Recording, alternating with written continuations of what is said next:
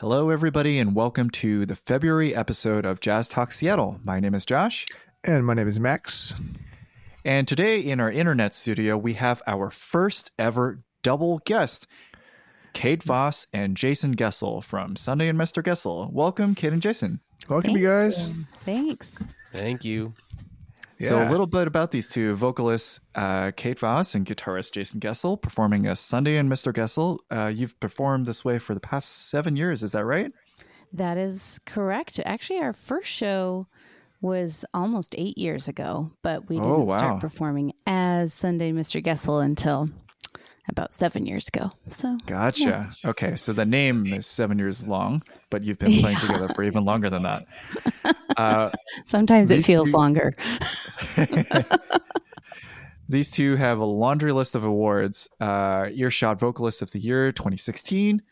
Uh, your album Fun and Fancy, this new one came out in March 2020 and was named Best Jazz Album with Vocals by the Independent Music Awards and just freshly nominated uh, like a week or two ago, I think.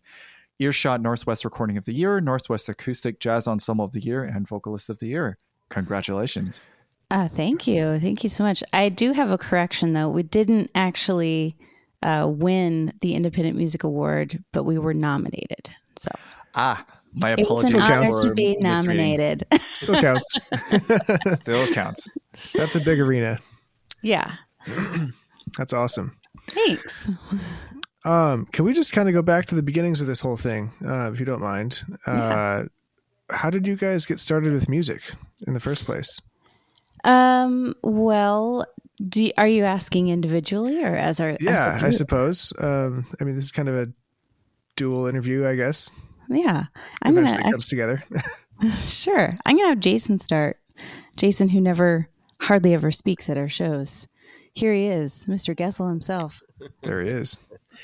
Um, so I started playing music at a, at a young age. I had um, I was nine years old when my mom got me a guitar and some guitar lessons, and I just um, I was really into. Um, it was the '80s, so I was really into hair metal. So nice. I ripped, ripped my jeans and tried to, you know, learn all the I don't know, Whitesnake, White Lion, Motley Crue, Guns N' Roses, that sort of thing, and uh, turn up my amp. And um, I heard some free jazz at a very young age. Heard Derek Bailey. I'm just like, oh, I can do this at age 11. I just shove stuff in my strings and make noise. um, and down the road, um, I think when I got into middle school, I um, went to a, a, a, small school in Wisconsin, but we had a really good jazz program. So uh, I think our graduating our high school was about 400 people, but we had three jazz bands, um, which is what was the cool. name of the high school? Uh, Denmark High School is Denmark, Wisconsin. Okay, cool. And then um, summers I would spend uh, at uh, from after sixth grade through twelfth grade. All my summers were at jazz camps in like northern Wisconsin. I'd go to Shell Lake Jazz Camp. There's Birch Creek in Door County. Um, I'd go to Jamey Aebersold outside of Chicago Jazz Camp. Hmm. So I had a lot of yeah, got to play a lot of jazz and, and hang out with a lot of um, you know folks older than me when i was 16 and got my license i'd go to the university of wisconsin green bay and hang out with the jazz all the, the jazz cats there and they'd invite me to their jam sessions and their coffee shops and all that stuff. Nice. wow. Um, i'm glad that that whole thing started with uh, a pair of ripped jeans as well. That's really cool. Um, yeah. It went right from yeah, hair metal to jazz. That's awesome. Wow cool. What about you kate uh, well, I grew up in a pretty musical family and uh, was singing uh, by the time I could talk. Um, but I didn't have any formal vocal lessons until I was in high school, and then uh, I was in choir and did all the, you know, all the plays and the musicals, and anytime I could be on stage was kind of my favorite time. Um, and yeah, I got into jazz um, when I was 20. I started teaching piano at Westside Music Academy in West Seattle. and uh, I happened to be teaching uh, one of Greta Matassa's daughters piano, and I was like, you Whoa. know, Oh no way. I should maybe take some voice lessons with you. And I'd been studying jazz piano for um, a few years at that point, and um, I just thought it was a good good way to go to accompany myself and get better at singing. And you know, I've always loved jazz, and so I just started swapping lessons with Greta. I would teach her daughter piano, and she would teach me voice. And she she is really the one I attribute to um, opening up uh, you know the magical door of jazz to me because I didn't know um, a lot about it. I was more of a pop choir um, kind of singer and musician. and did a lot of country music. Um, so when she you know introduced me to all these amazing singers and I was just kind of blown away and fell in love and haven't really looked back since. Wow, that's a really cool way to get into jazz. Yeah. Wow. How Um, did you get started playing piano? I'm curious to hear about that side of things. Oh, uh, you know, my sister, she Cami Voss owns West Side Music Academy, and she's she's my big sister, and she played piano. So I wanted to be just like her when I was a kid. Mm. Uh, so my parents got me piano lessons when I start. I started like age seven, I think. Um, so you know, I did the whole, you know, solo ensemble stuff and classical music, and learned how to read and everything, and played in church, and uh, so I kind of have a a little bit of a diverse background in piano, so I can play by ear Sure. and I can um, I can read music. And so when I started teaching, it was uh, it was kind of cool because I could kind of draw from a lot of different styles and a lot of different ways of learning. So um, at the height of my teaching, I think I taught at Westside for about ten years. Um, I was seeing about fifty five students a week. It was kind of insane. cow, that's a lot of students.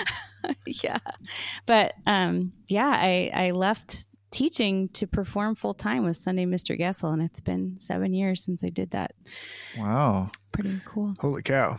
Well, Yeah. speaking So- speaking of that, oh yeah, go ahead, Josh. Yeah, ex- I was going exactly where you were, Max. So how did don't you start playing? how did you start playing music together? oh um well i uh oh, let's see i i was a little bit in the Ballard country scene for a minute and I was dating someone in that scene and he took me to see Jason play.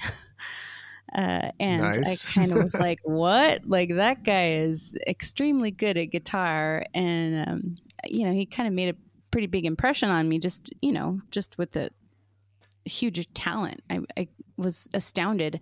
I actually never heard a guitar player like that um, before. And so I ran into him at a party a couple months later and I was like, oh my God, it's that guitar player guy. He's so good.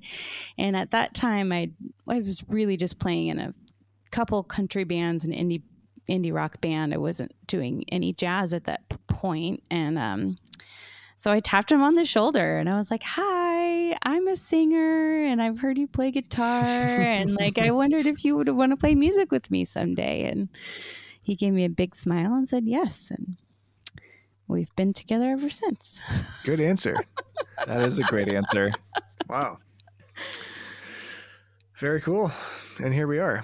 Yeah. And here we are, seven years, So- eight, I guess that was eight years ago. I tapped you on the shoulder. Fast forward eight years now. Uh, you told us in your email that you've spent the past two and a half years of that touring in an RV. Is that right? That is correct. Yeah, we uh we've been touring for the past 5 years pretty steadily and then it just got to the point where you know, we were paying Seattle prices for an apartment and that Mhm. kind of got ridiculous cuz we weren't there for like 6 plus months out of the year. So when they somebody bought our building also and doubled our rent. So we were like, well, man. how Oh, no. about we don't do this anymore? So, um, yeah, we we rented a room and saved a bunch of money and researched the best uh, type of vehicle that we could use to kind of just go everywhere we wanted to go and found it and bought it and we're we were living in that for about two and a half years. Still have it. Wow. I'm still going to use it. It's just been a little crazy this year. So So This year has been here's, Here's what I'm picturing in my head. You guys are driving all over the country, playing like a million shows everywhere, yeah, from like sidewalks to concert halls, and tearing it up as you go, and then going back to an RV. Is, is that kind of yeah, is that right? Yeah. So what's what's that like? I mean, what what do you miss about? I mean, if you're doing that, is there stuff that you miss about having a brick and mortar place? Is it better? Is it what's that like? Um, these are really great questions. I'm going to hand it over to Jason to answer first because we have different answers for Sure. this. Yeah, So- yeah, Um, I love the RV, and I could live on it for the rest of my life without having a house yeah. or an apartment. Um, the RV we have isn't isn't huge, but it's also not tiny. It's a 30 foot Class A Winnebago and has a slide out. So there's a there's a bedroom and a bathroom and a shower and a full kitchen and Whoa. and, and all that. Nice. So it's and it's super fun to drive because it's the big square one. So we have the big front windows. Oh Um, yeah. So it, it everything just looks great and just going 55 miles an hour feels just fine in an RV. You don't have to go fast. You ever have to watch um, out for birds flying around with those flat windows? Yeah, um, we there, yeah. Well, you know, there's nothing you can do because you don't swerve Right. with an RV. Yeah, you just no, if you just not. hit everything. It's all you can do. Yeah, Uh, so it's been a couple times where poor bird. I suppose it's a bit Um, morbid, but yeah. anyway. um, but the the cool thing about living in the RV is like we can pull right up to the venue. So for be- before COVID, we'd just pull up to the theater or the you know brewery or the house, and we would you know go in and and set up, and then we could go back to the RV and get ready and make dinner, and I can you know warm up on guitar with nobody bothering me, and um, you know put the nice clothes on, walk out of the RV, and walk into the venue and go right on stage. So it's like you always have a green room, and you always have all of your stuff. That sounds amazing. Yeah, that does so sound that's- amazing. that's so nice and then yeah so it's you're just traveling with the green room and then you know we it's also nice just having you know like oh i'm gonna i'm gonna you know make a pizza right now in the oven or i'm gonna like make some mac and cheese or you know i want to make a stir Yeah. fry and i can just do it because we have a full fridge and full pantry and it's ready to go um, the RV life isn't for m- most people because RVs have a lot of just inherently there's a lot of moving parts and things. So you always have to you have to be mechanically inclined and ready to fix, you know, a water Right. leak or in, you know any sort of something's just all of a sudden it just doesn't work. hmm um, and knock on wood, luckily, two and a half years we've had zero major repairs. Nothing has cost any money except for some time on YouTube figuring out which hose, which bracket, which thing caused the leak to retighten. Cool. Wow. Yeah. That's very fortunate. Yeah, yeah. So That's amazing. I had a like whenever I got to uh, before COVID, whenever I got to play a gig that was in my neighborhood that I could walk to or it was only a two minute drive, it was always so amazing. But having your home right next to the venue, that's a new level of fast loadout. Yeah, yeah, and and then when COVID hit, and you know all the restrictions came in in Washington, um, and then we noticed that there weren't restrictions in any other states like they were in Washington. They like in Wisconsin, they lifted them right away the end of May. Um, in Montana, didn't really have any at all. Um, we're just like, well, let's just go on the road. We can be safe because we we can, you know, we don't have to go in anybody's house. We don't have to go in any hotel rooms. Um, and we did this curbside concert thing where we offered people to come and set up on their block or in their front yard or something and play shows. And we played a ton of shows feeling totally safe, like we didn't have to even come within 30 feet from anybody. So that was that was very nice. That's That pretty is cool. really, really cool. Yeah. Uh, so where did the idea for that come from? And I heard somebody mention that this was talked about in National Geographic too. This whole curbside concert concept. Uh, yeah, it was. Um, so the idea came from uh, when we're in Seattle, we park at uh, my friend's house. Um, her name is Carly, and she is in another band with me called Mannequin Barbecue. And that's a whole nother story, though. What a band Um, name! so she, sh you know, when we first kind of went into lockdown, you know, we were podded up because we all lived on the same property. And, uh, you know, we were kind of freaking out because, you know, not only did our, you know, big album release show get canceled, but our subsequent four month tour also got canceled. So we were kind of like, shoot, what are we going to do? Like, we had our whole year planned out and everything's gone. And she's like, you know what? Why don't you just play in our front yard and we'll have like a little show? And so she invited people over. Uh, for that show. And then she's like, why don't you just do this? Like, just drive your RV to people's houses and do like outdoor house concerts. And um, that's kind of changed our trajectory when she said that because we're like, oh my God, you're right. Like, we can do this and be safe. We can be safe, and everyone else can be safe because it's all outdoors um, and distanced. And, you know, when we were developing this and, uh, you know, making our cheesy little video for it and um, planning out these concerts, uh, I think it's Amanda Castleman. I'm pretty sure that was her name who wrote Yeah. the article. Um, and I think she talked about you too, Max. she did. I thought so. She talked about Oh. there was a lot of people in Seattle that she was mentioning. Um, but she, How cool I- is that?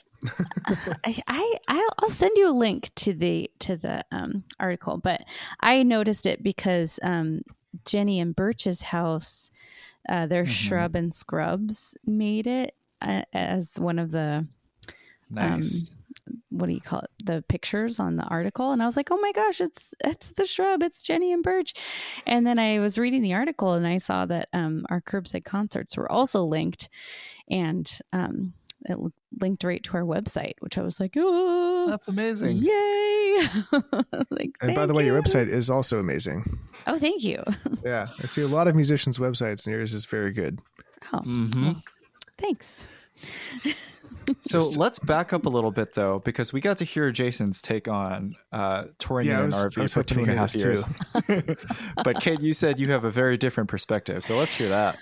Well, um, you know, the RV life is is very exciting.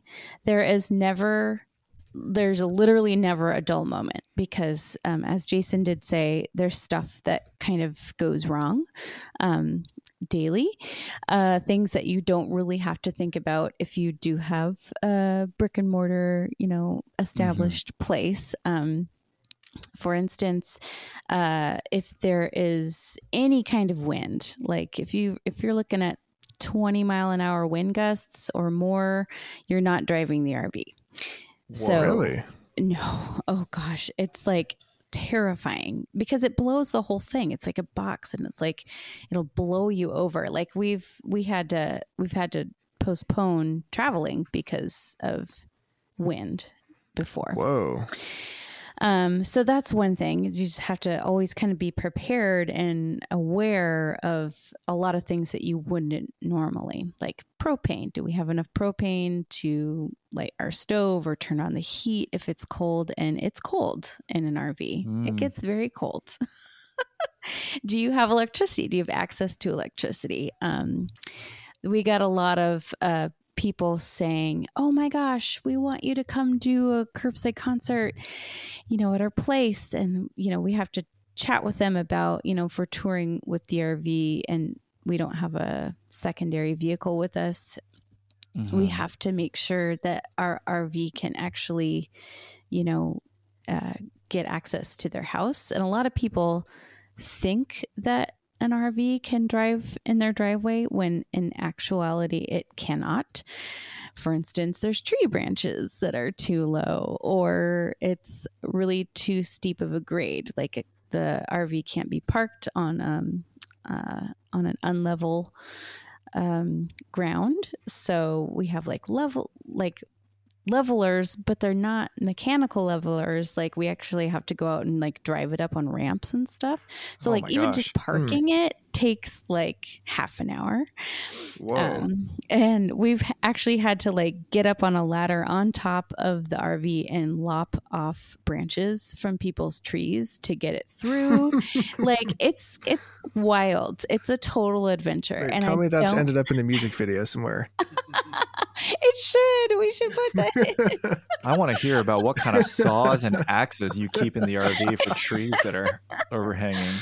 Uh, so I mean, and I I'm not knocking it. I love it, and actually, I I am getting really excited to start touring again in the RV. However, I don't want to live in an RV full time. Especially in the winter, Fair. it is seven degrees here currently in Wisconsin. So I'm very grateful I'm not on the RV right now. That's kind of cold. Yeah, Just it's a little bit. ridiculous. It's ridiculous. I'm from Washington, and it, you know, it or the Seattle area just doesn't really get that cold. No. I'm- And I know nothing about Wisconsin, and we'll probably talk more about that later. so, uh, but I'm going to have some questions about that. Okay. Jason So- is a Wisconsin expert, so so I'm curious. So you, uh, Jason, you mentioned that this space is bigger than I imagined because I don't live the RV life and have never lived the RV life, so it's uh, not something I understand super well. However, it is still a smaller space than a lot a lot of people's regular living space. And I'm curious how you two practice. Um, do you spend, and especially as a duo too that lives together, do you have your own solo practice time, or do you spend most of it practicing together as a duo? How how do you approach that? Um, let's see. It, it's we we do a little bit of both. I'm a I'm a morning person, and Kate's a night person. So I generally I like to go to bed around nine or nine thirty and get up at five or five thirty. Whoa! How do you play gigs going to bed at nine or nine thirty, so man? my I my best time to practice and I love practicing is six to eight a.m. That's my practice time. Oh my and- gosh! And Kate's Kate's is, sleeping because she doesn't go to bed till midnight or one. So in the in the RV, um, the bedroom is in the back, and then I would I set up like a little all the way up front in the front seat by the driver's seat. Um, I actually had my computer set up and little recording rig and everything set up there to sit in the big captain's chair in the front and um, practice. And I just you know. In traveling with the RV, we're usually at you know little RV parks or a lot of times people um, like in Montana and throughout Wisconsin we found people that let us park on their property that actually had really nice property. Um, like beautiful properties of trees and kind of just really nice place. So just making some coffee and opening up the curtains in the front and practicing was awesome. Um, really inspiring. And then um, for Kate, like her, we the big problem is is she didn't have a keep. Well, we have a tiny little Yamaha keyboard for her to practice on. That's like the size of a Casio. Um, Mm. So there's no full size keyboard on the RV. So that kind of sucked. Mhm. Um, but uh, when we're in Seattle, um, our friends that let us park on their property, they have a piano. And um, before COVID times, they both worked at nine to five day jobs, and we had access to their house. So nice. that was that was really cool. So Kate would go in the house and and practice piano, and we would you know would definitely be using their house the whole time. Um, as far as practicing together, I had we had a little you know always had you know a little studio set up so we could be um, going over songs and recording them and listening back. Um, we ended up shooting most of our videos on the RV over the No last year. We put up a green screen curtain on there and set up our phones for cameras and made it a whole production RV. Wow. that's I'm going to want to hear more both- about all that stuff later, too, actually. Yeah. Well, before we get to that, do you both do your own video editing too with all this green screen stuff? yeah, yeah, we do all the video editing. That's awesome. Yeah. Last thing about the RV, really fast. It's totally unrelated, but how do you do laundry? Do you just go to a laundromat or is there like No, we do our- clothes drying or like No, our RV is not the fancy one. We did look at a super fancy RV that had washer and dryer in it, um, but it was too fancy for our budget. A million dollars out of our budget. well what what happens if you're like in the middle of nowhere and there's no laundromat? I'm just curious. don't do laundry. Yeah, You and still do that- laundry? Okay. Yeah, and that usually doesn't happen. Like when we stay and you know we'll park on the street and from a friend's house, or we can stay on property and we can. They always let us use their laundry. And Okay. then um, in in you know medium sized cities um, across the U.S., it's uh, not a problem at all to park next to a laundromat and do laundry and hang out on the Totally. RV or park in the parking Mm. lot. It's That's cool. That was just a random question I had. Very cool. Well, um, oh, this ahead. has been really fascinating, and I love hearing about this RV touring life business. But I also want to listen to some music. So why don't we uh, listen to a song? And let's check out track one of your new record, Darlene. Here it goes. Darling, better pack your things and go, darling. Oh darling, you're so mean to me. No, you can't stay one more night, darling. Well, every time you say you're sorry, oh then you sweep me off of my feet. But then you're gone when I try to call your phone just rings and rings, darling. I'll give you one more chance, my sweet darling.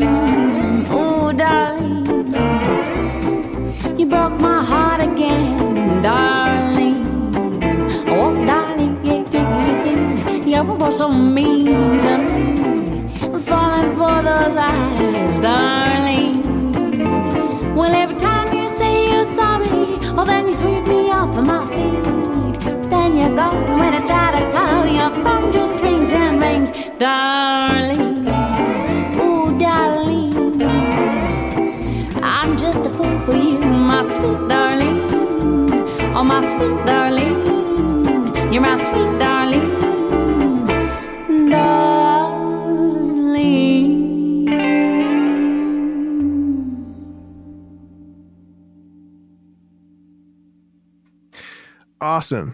Great song, Darlene. That's so cool.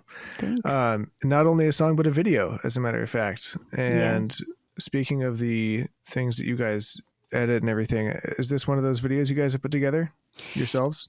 Actually, this is uh, one of our fancier music videos. Um, we we kind of went all out for this fun and fancy release and uh, produced two like fancy music videos. Like we hired uh, real people who do act this for a living. Um, It looks to- very, very good. yeah, um, Peter Diem. Castro and Mackenzie Glisson were our two um, uh, people who were in charge of our two awesome music videos. The music video for Darlene uh, was starring Ruby Mimosa, who is an international burlesque star in Seattle and also a friend. Um, and also had a few cameos from some jazz folks in, uh, Indeed. in Seattle. We got Sweet Spot Combo. Um, they actually performed and sang backup vocals for that for the recording as well. So they're just playing their own parts in that in that video. Wow. And then uh, let's see, Joan Penny, uh, vocalist, is in the video, and John Strayer, who's a vocalist and guitar player. Um, yeah, so that was that was a super fun video to make. You know, all of this happened a year ago, so it was about yeah, mid February before we knew that everything was going to shut down. So um, I'm glad we were able to get these videos done before. So I have a, I have a question about the video. I mean, Yeah. the song itself is amazing, but this is such a cool video. I kind of want to talk about that a little bit too, just Okay. because not every musician gets the chance to make videos like this. Sure. Did you? I mean, the the I don't know if I would call it acting necessarily. I guess it's, it's acting, but kind of interaction and the expressions that are happening all over the place. Mhm. Is this all your idea, or how is this all coming together? Is this being directed? Is this like Yeah, this, that's a great question. Um, so the concept was my idea. I, of course, wanted to have an even more elaborate setup, but you know, uh, there's a lot of costs that go into right. producing something like this. Um, so you know, I was like, I want to like hire a choreographer and have dancers and do this whole thing, and you know, it just it just didn't work out. And I did call in a lot of favors um, for this video to happen. Uh, I was very gracious. Hotel Albatross donated the space, um, so uh, we were able to um, have their have access to their space for the entire day before the bar opened, and um, Nice. all of the extras were there just because they, you know, I asked them nicely if they would come. The owner of the Sloop Tavern, Patrick Files, is in there. One of my favorite people in the whole world, Ryan Williams, is there. Um, so, and Sweet Spot Combo was just extremely gracious. Um, you know, they they also donated their time to the to the efforts. Um, so yeah, uh, the basic concept was mine. I worked closely with uh, the director Peter Diem Castro uh, to kind of conceptualize um, how this was going to work out, um, and so he he's the one who basically put the whole thing together and said, okay, here's what we're going to do, and here's how it's going to flow. Um, uh, so yeah, that's that's kind of how it went. There's a lot of meetings, um, and uh, yeah, it was that's so cool? so fun. Um, what is the timeline like for a video like this? Like, how much time does this kind of a thing p- take to put together? Just Well, all in all. Well, um, so we used Peter also for we did a a big video release um, for uh, the album before this one, When You're Smiling, um, uh, and we also did a video release. The first video we did with Peter was uh, "Love Me or Leave Me" for our uh, 2016 album.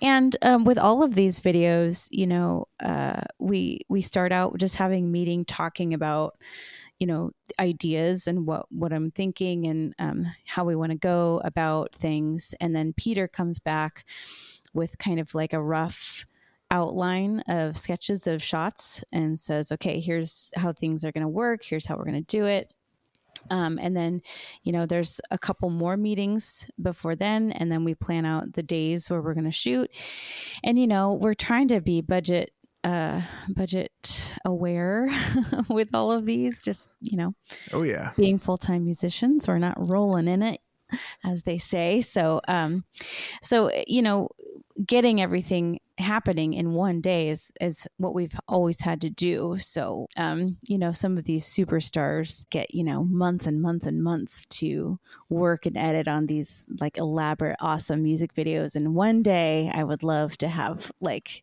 all the time in the world and all the money in the world to do you know these kind of super fantastical things. But uh, i feel very fortunate that we are hardworking and can get things done um, in one day things that are awesome Yeah, seriously. I mean, this is um, uh, a, well, a lot of jazz musicians, uh, unless they're incredibly famous, um, or I'm missing a lot of things uh, out of you know the corner of my eye, I guess, uh, don't really get a chance to make music videos. Um, on the whole, like I mean, people release albums, you know, here and there, but by far and away, I mean, outside the jazz world, I feel like people make a lot of music videos, but for people who do primarily jazz, it's pretty uh, unique to have really well put together music videos. Yeah, especially think- one with one with a narrative script like that. I've Yeah. seen a lot more videos of just live performances, and it's you know three camera people like moving around the band, and Sure. and those those are really fun too. But yeah, this is definitely yeah, nice to see a narrative video. Yeah, and uh, this is a cool thing for a lot of jazz people to kind of get some insight into as well. Um, I think, and I was kind of going to transition from this into your some of the other projects you have going, like your Patreon Mhm. and the YouTube series and all that stuff. Yeah. Um, yeah. Well, I mean, I think that uh, something, you know, I, I, I hear what you're saying about, um, you know, with ja- a lot of jazz musicians, they'll do like live videos of their performances, which are awesome, and I love that. Um, and we we have, of course, live videos as well. But I think with Sundae and Mr. Goessl, you know, we made a choice pretty early on to really hone in our arrangements of these tunes. Uh, so, you know, live shows, we do a lot of improvising, but um, but for these songs that we you know produce on our albums, we have a very clear vision of what the arrangement is. So I think it makes it almost easier to kind of imagine some of these uh, music videos because it's like we have this song more or less set in stone. This is how we're doing it. This is how long it is. This is how we perform it. Um, so when we're imagining these music videos, I think it's a little bit easier to be like, oh, here's the concept. Here's what we're doing. You know, when I wrote the song, I, I wrote it specifically about Darlene. And when I was imagining a music video for it, I'm like, oh, Ruby Mimosa has to be my Darlene. So that was kind of the inspiration to like, okay, how how much further can I go with this this narrative? Um, but you know, right from the start with Sundae Mr. Goessl, we we kind of made a choice to be a little more on the entertaining side of things. Like we wanted it to be, you know, less of a, um, you know, how do I say this, honey? Um, Less artsy fartsy. less artsy fartsy yes yes less like you know um and more more just like engaging with Mhm. um with people and making them smile and laugh and you know i tell silly jokes in between our our songs and live shows and i i do you know kind of some just really kind of silly stuff and our outfits like i just want everything to just be kind of larger than life and um just fun and fancy And That's you do an great. amazing job at it, by the way. Absolutely. thank you So I love hearing about the what goes on behind the scenes to create such a beautiful video like this. But I also know that uh, the both of you have a couple other YouTube video series and stuff on Patreon, uh, some video dedications. Is that right? And uh, or song dedications, and also uh, an actual show too that comes out regularly, right? yes we do jason you want to tell them about sunday morning live Sure. okay here he is You Uh, um, yeah, before COVID, before COVID hit, we we decided to um, start a Patreon page. And we're like, well, how do we get people interested in Patreon? And I'm like, well, we have iMovie and iPhones. Let's figure out how to make videos. So we started our first series, which was um, concerts on the road, and we're traveling to different cities. We always, you know, when you travel to different cities numerous times, you meet musicians, and we um, got musicians on board to go to their house or to their studio space and would play a couple songs, would interview them a little bit, and then they'd join us for a song or two. And so, um, and we did that. How many of those? Ten of those in ten different cities. Um, and then we did a behind the scenes as well. So um, in our travels in different cities, would put together like video collages um, and photo collages of where we were. And then we did one episode called Meet the Luthiers, where we interviewed um, a luthier in Montana and then one in Wisconsin. Um, both completely opposite. The one in Montana took apart old pianos and old trees and fence posts and made acoustic guitars, upright basses, Whoa. mandolins. Wild. Um, they're like really cool. Like they have holes in them and stuff from like beetles, you know, in the wood, and he just Oh my left it all goodness. in. Yeah, Wester Baniak. Um, he's a really cool singer songwriter, folk musician as well, and his guitars are are crazy. And then the Sounds other like it.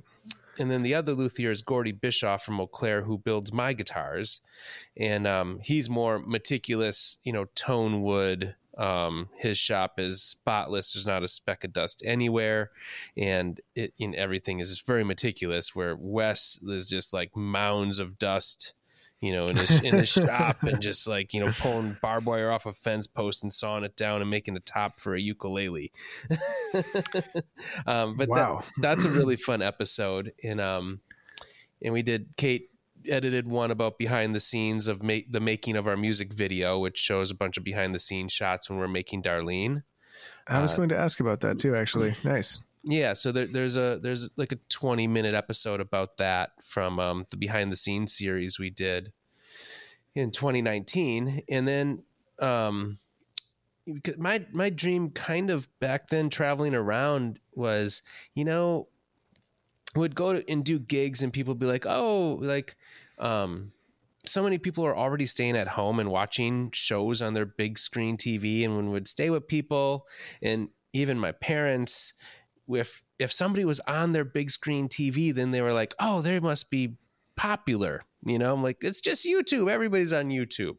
So um I've had this dream for a bit of owning property in Montana and building a video production studio and having touring bands come in and live streaming them.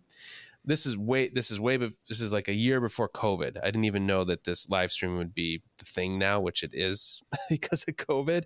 And um I was kind of planning on doing that. Like I'm like when I'm 50 or 55, I want to retire and have a cool place in the middle of nowhere and just do live streams. Um little did I know it happened when I was, you know, 43 years old instead. So I was stoked that we had a bunch of video chops together before Mm. um before this happened. So um once COVID hit, we're like, well, let's try another series. I'm like, well, let's do Sunday morning live. It'll be like Saturday night live, but instead it's Sunday morning For morning people, yeah, for, because I'm a morning person. This is perfect. I can do it's it's COVID. I can do a show whenever I want. that's awesome. Um, and so it's yeah, and like it's like yeah, Saturday Night Live, but a, a lot more hee haw. Hey. So the Sunday morning live's pretty goofy. Like Kate has a little stand up comedy routine she would do and in it, and uh, Funny, I tell you. Yeah, and then we just made up little bits that would put in between playing music, and um, we edited it all together, and then would air it like it was live. Um, but we never, it wasn't actually live. We'd put it together over the course of two weeks and then air it, and um, that was super fun. And we did have, we ended up having special guests on there too because we could just edit it in to part, be part of the show. Um, and then we're starting with season two of Sunday Morning Live coming up on February 14th. Ooh, that's coming Wow. up soon. And that one is going to be live. So we we uh we have a little thing Wow, set up in our new, our new apartment here. And um we're going to use a lot of footage from Oshkosh. Uh, we live in a pretty cool building and um been meeting a lot of really cool artistic people that are doing some cool things here. So um, we're going to feature a lot of the building we live in because it's a 150 year old um, opera house that's been converted into a big art space and five apartments. And there's a grocery store, like market, um, on the main level, and a hydroponic farm in the basement. Holy cow! so we don't. I don't even have to leave. I can just get in the elevator and it opens up right in the market, and I can buy a brat and a fancy IPA, That's and come back up and boil a brat and have an IPA.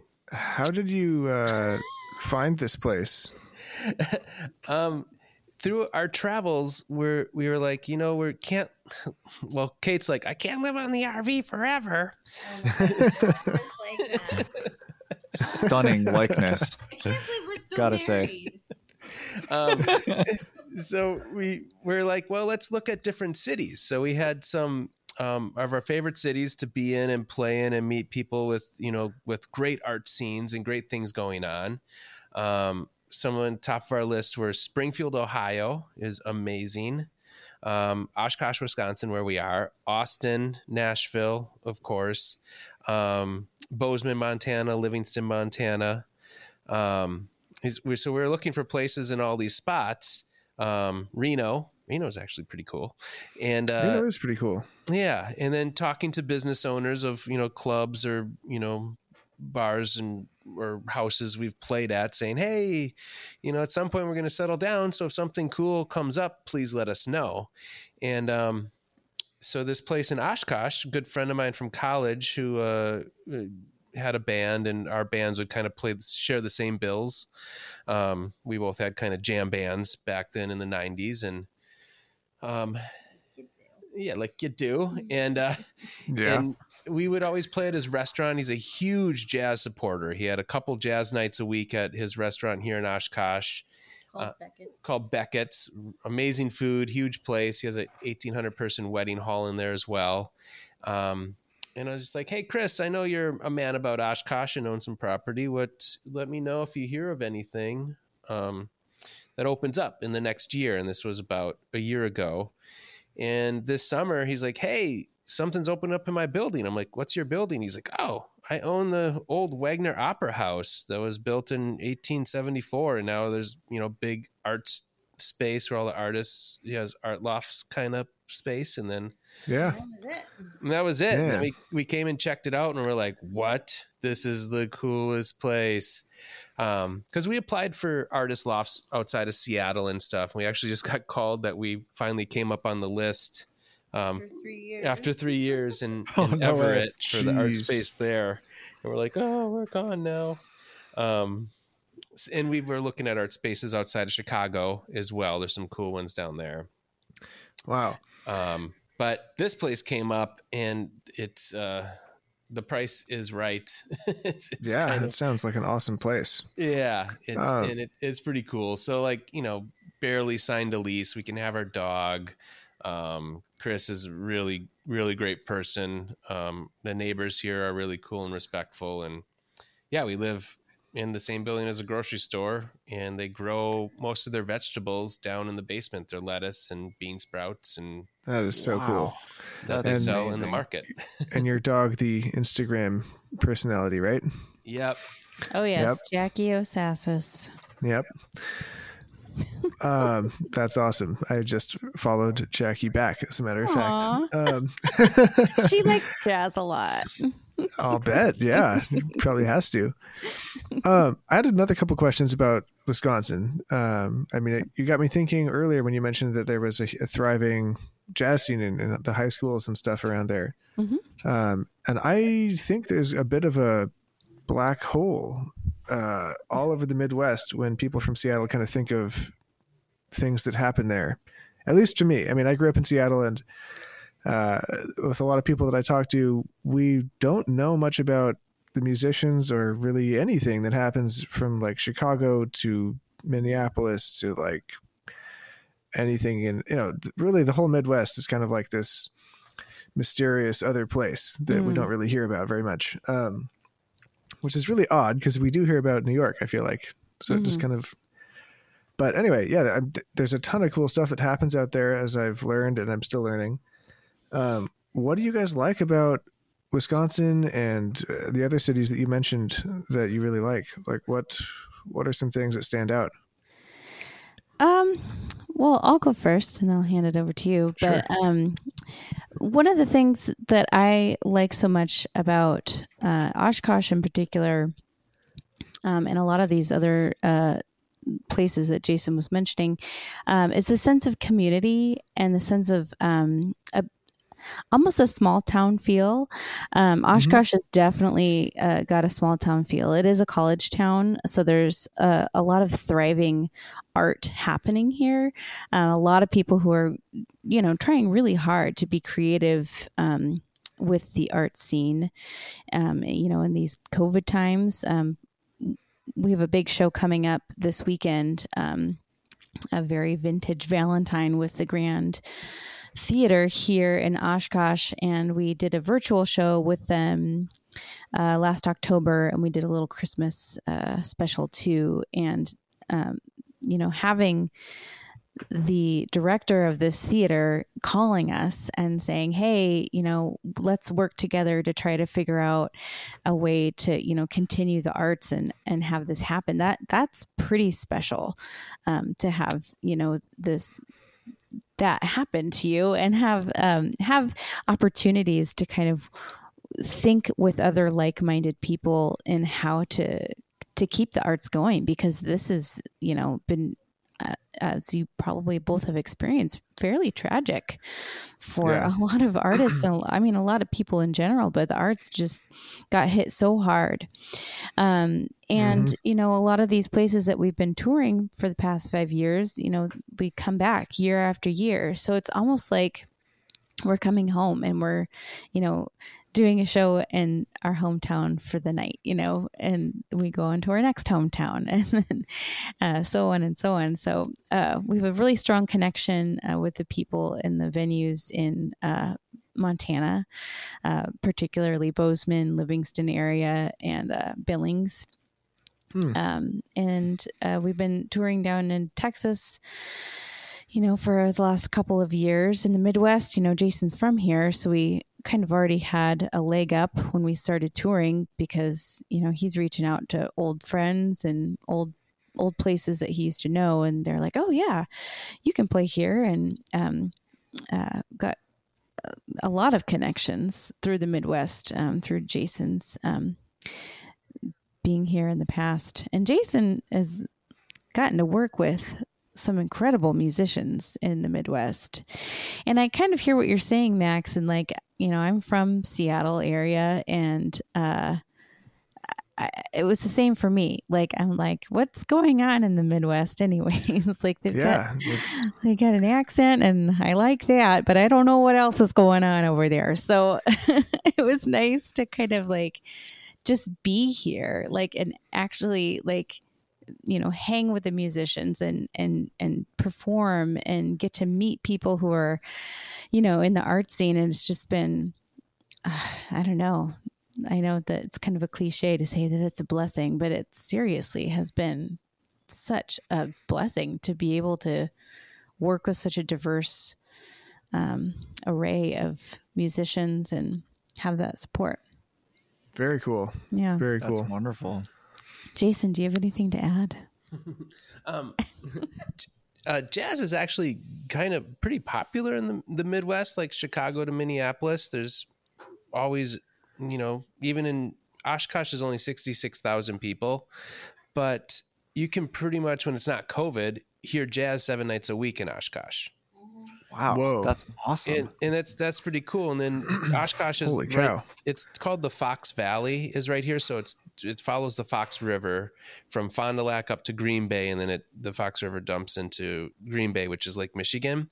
And there's um there's towns all the way up, so it's like Green Bay, Kaukauna, Appleton, Oshkosh, Fond du Lac, and every city's like 5, 10, 15 miles apart. Uh, but they all have like bars and restaurants and places that have jazz all the time. Um, Lawrence University is in Appleton, which has an amazing jazz scene. Um, who went there? John Medeski graduated cool. from, from Yeah. Lawrence, or he went No there. Um, some other great players as well. And um, and University of Green Bay has an amazing jazz scene, and a, they've always had a really good jazz festival. Uh, Stevens Mhm. Point is right here. They have a great jazz scene and a great jazz festival. Oh, and Eau Claire. And Eau Claire, is a- Eau Claire Yeah. amazing. yeah, their their festival every year is amazing, and they have a great scene there too, where you can hear jazz. When I I went to college in Eau Claire in the '90s, and I had I had I had a gig every night.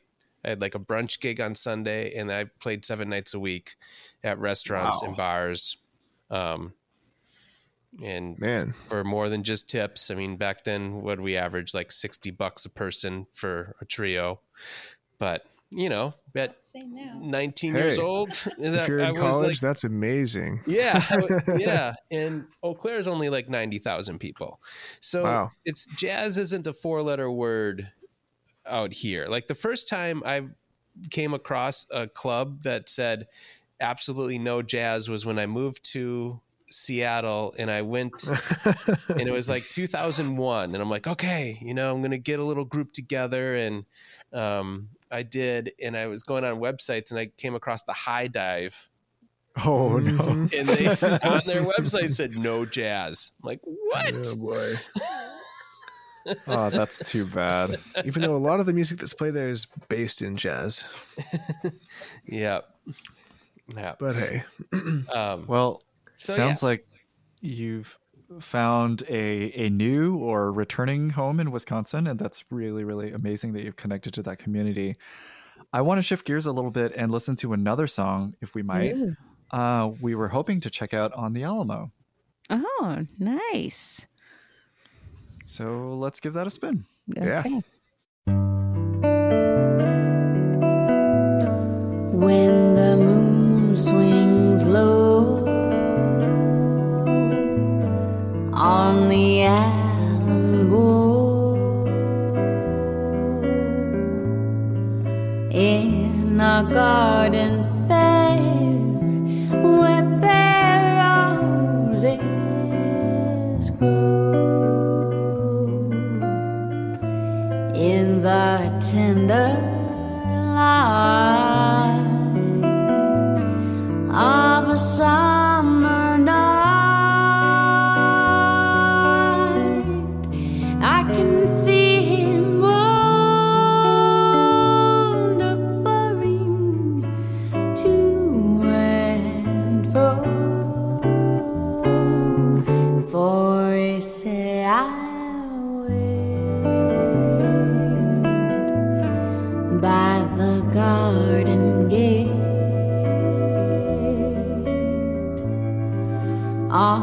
the night I said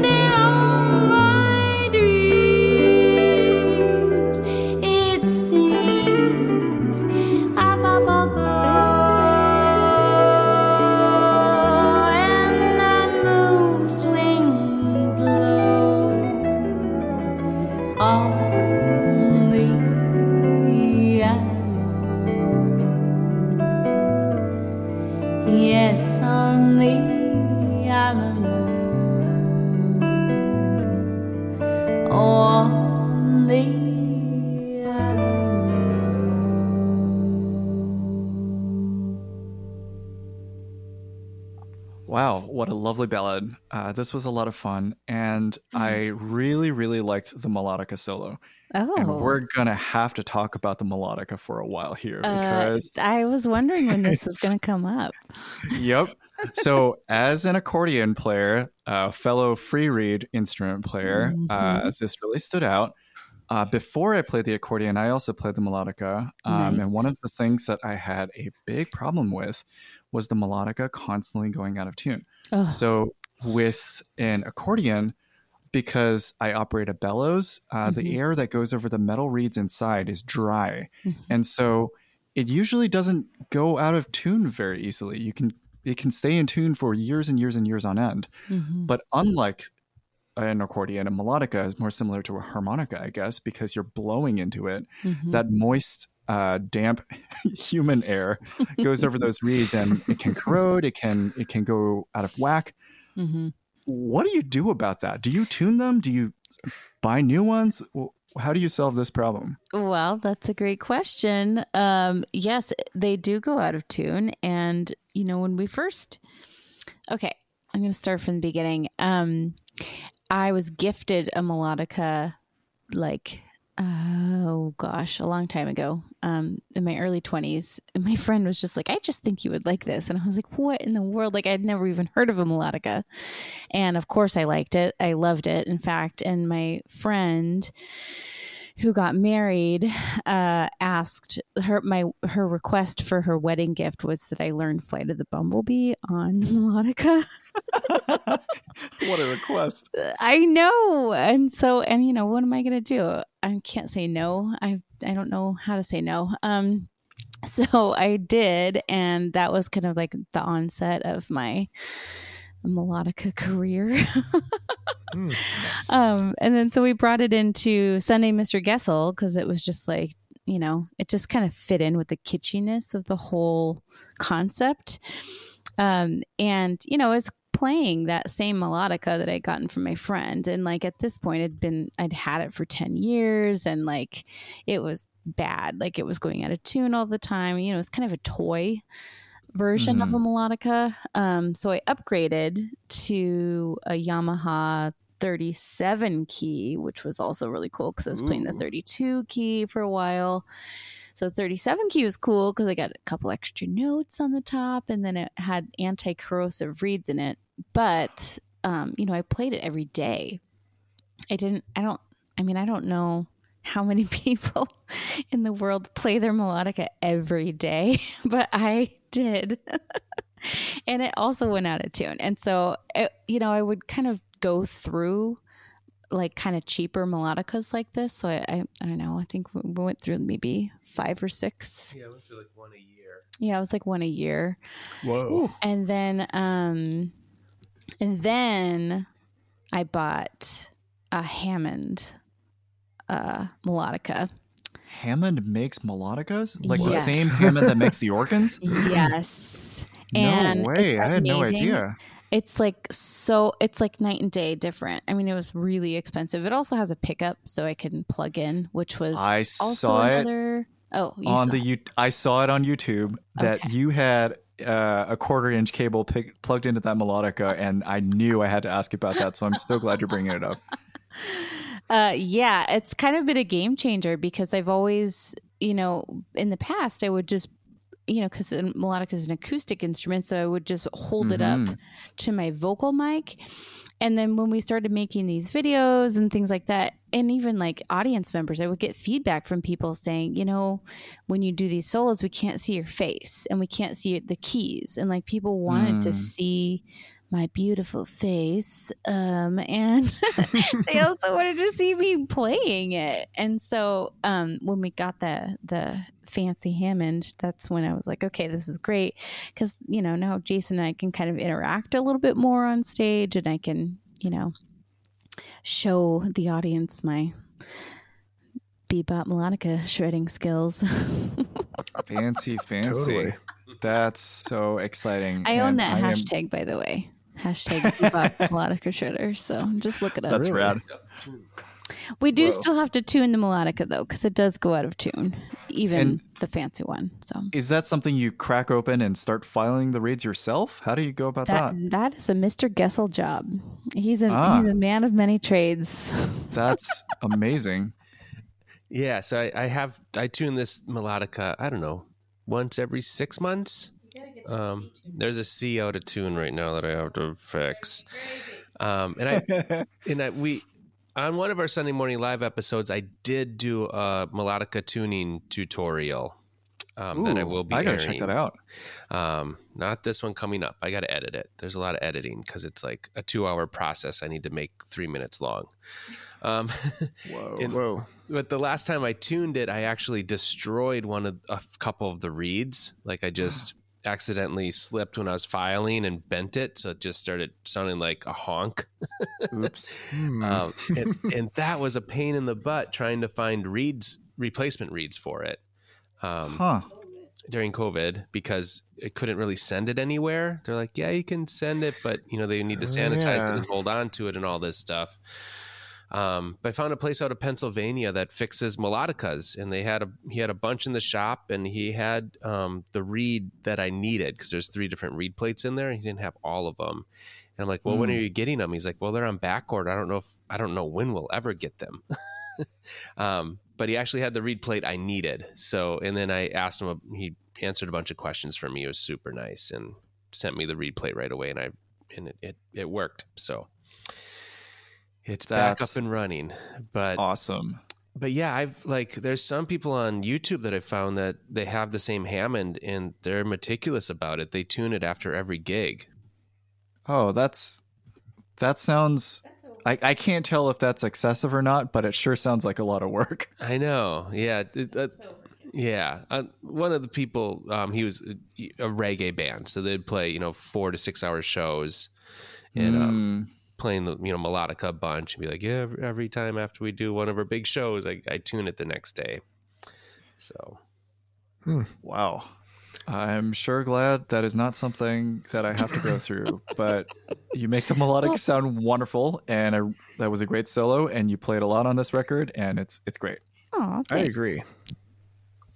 Thank you there guys. needs to wow. be more more free reed instruments playing jazz. That's what I say. That's right.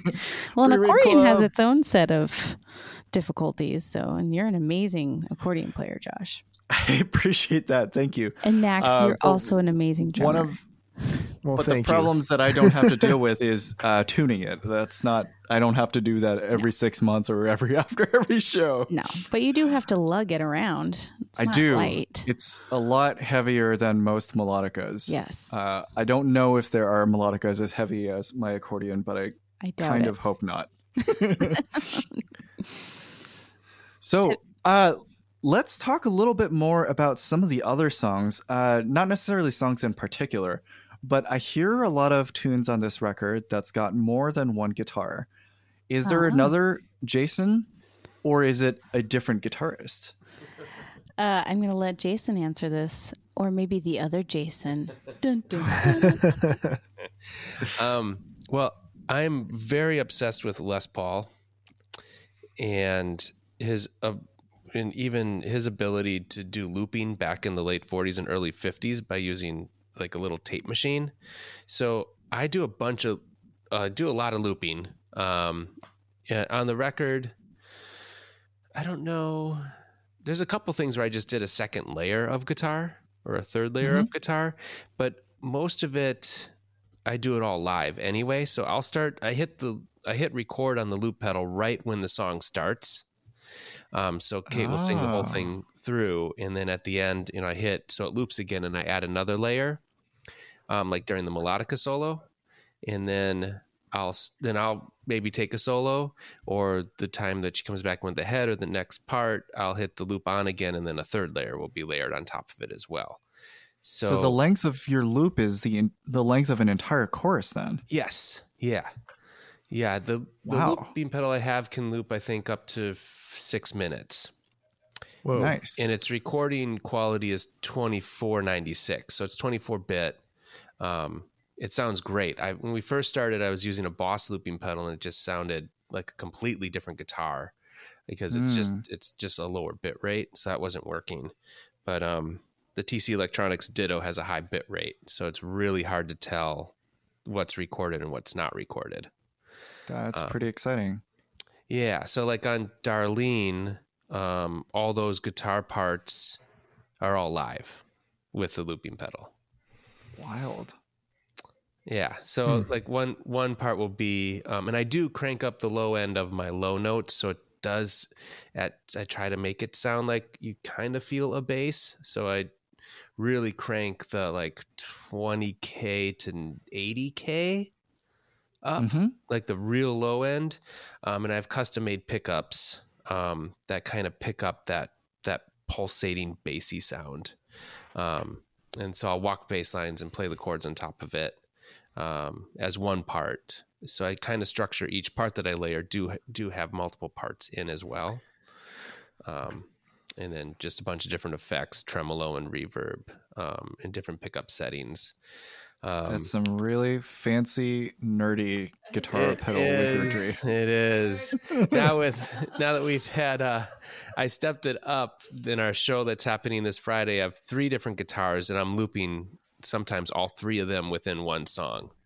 Whoa. So I can have like more Are you acoustic sound. plugging and- yeah. Are you plugging and unplugging different guitars within the set, or are they just all three plugged in and you, you swap? I am plugging and unplugging them for this show because um, most of our stuff is still in storage in our friend's basement in Seattle, including Mm. all those pedals and cables where I could have everything plugged in at once. This is a long shot, but did you happen to use? I think we played a gig with Birch a long time ago, a few years ago. Uh, Yeah. Did you have this looping thing with you at that point in time? Um, it was on my pedal board. I don't know if I ever used it. Yeah, because I think I remember. I think I remember seeing one, and I Yeah, yeah, and you might have used it. I'm not sure. I might have. Some sometimes if I was comfortable on the gig, I would use it as a joke, just like. You know, when, when Birch is singing, I would just like loop the bridge or something, and then when it came back around, I'd just hit the loop and I'd just sit there and not play guitar and just you know look at. Well, I remember Everybody being very band just like what? I remember being very impressed with whatever you were doing at the time, and that might have been part of it. um, but it is a it is it does throw people off. Um, you oh, know, totally. if the guitar player's you know throwing a loop in there and then not playing it's like well dude what are you doing that's not what your fingers and then also if you know um playing just kate and i like if there's any rushing or dragging or anything it can be compensated a lot easier than if there's a drummer and a bass player trying to follow that loop by the guitar player it can be pretty annoying No, that's really cool that you're able to do that. Not a lot of people are. Yeah, definitely. Those that's a much longer loop than I'm accustomed to hearing out of a loop pedal. Yeah, I try to make it sound like it's not a loop. So most people are just like, wait a second, you know, after a show, like, wait, I did not know when you recorded and when you didn't record and, you know, what you had going. And most people ask if we're playing with backing tracks. Hmm. Um, I would have sworn that the uh, multiple guitars on this record, I would have sworn up and down that they were overdubs. So Yeah, I'll- count me impressed. there. So on the Alamo is definitely overdubs Gotcha. on that version. That's why our live version is seven minutes because they're um um looping. so it Takes a while to load them we up. Have, we have longer Gotcha. sections and all that, so I can have all those parts in there. Um, sure. but that wasn't able to happen on that one. Um, Mhm. And some of them, when we made them shorter and more for, we thought of like, you know, this is, um, some of these songs just can't be seven minutes long. Like a seven minute ballad on a recording is different than live because we have, you know, you're looking at performers on stage, so it's a little easier to take in. But so yeah, so I think there, a lot of it on the record is also the engineer. Um, the engineers we worked with are just like you're not gonna loop you're gonna you're gonna overdub this you're gonna overdub it because when i'm mixing it i'm gonna want this louder i want to eq this differently and i won't be able to do that so Sure. they did Hmm. not allow me to loop Cool. Well, I am excited that we got to hear nerdy things about the melodica and now the guitar and your pedals. It's Uh, the best. Thank so you for cool, re- you guys. Thank you for regaling us with these stories. Uh, I want to know for our listeners that want to hear more of your stuff and know what you're up to, how can they follow what you're up to? Well, um, a good start or a good place to start is our website. Um, we have That amazing website. Thank you. Um, funandfancymusic.com. And we have a lot of videos on there. Um, we explain uh, the curbside concerts. Um, another thing we didn't talk too much about today, but um, is available on our website is dedication videos where people get to choose a Oh, yeah. song and then we arrange it and perform it and um, make a video for uh, for you. Um, that's been a really fun thing that we've been doing during COVID and beyond. Um, that's been a really exciting way to continue playing music. Um, so yeah, there's that. It's a really and- cool idea. yeah, it's been really fun too. We've kind of upped our game uh, a little bit since we started doing it. We actually started two years ago on Valentine's Day. We were just like, maybe Oh, people no want us to do a Valentine's Day thing. So we threw it out there and we got, I think, 16 people who wanted one of these videos. And we didn't realize that so many people would want us to do it. And so we just spent like an entire day, like 8 a.m. till midnight, recording these videos. Oh my gosh. Holy cow!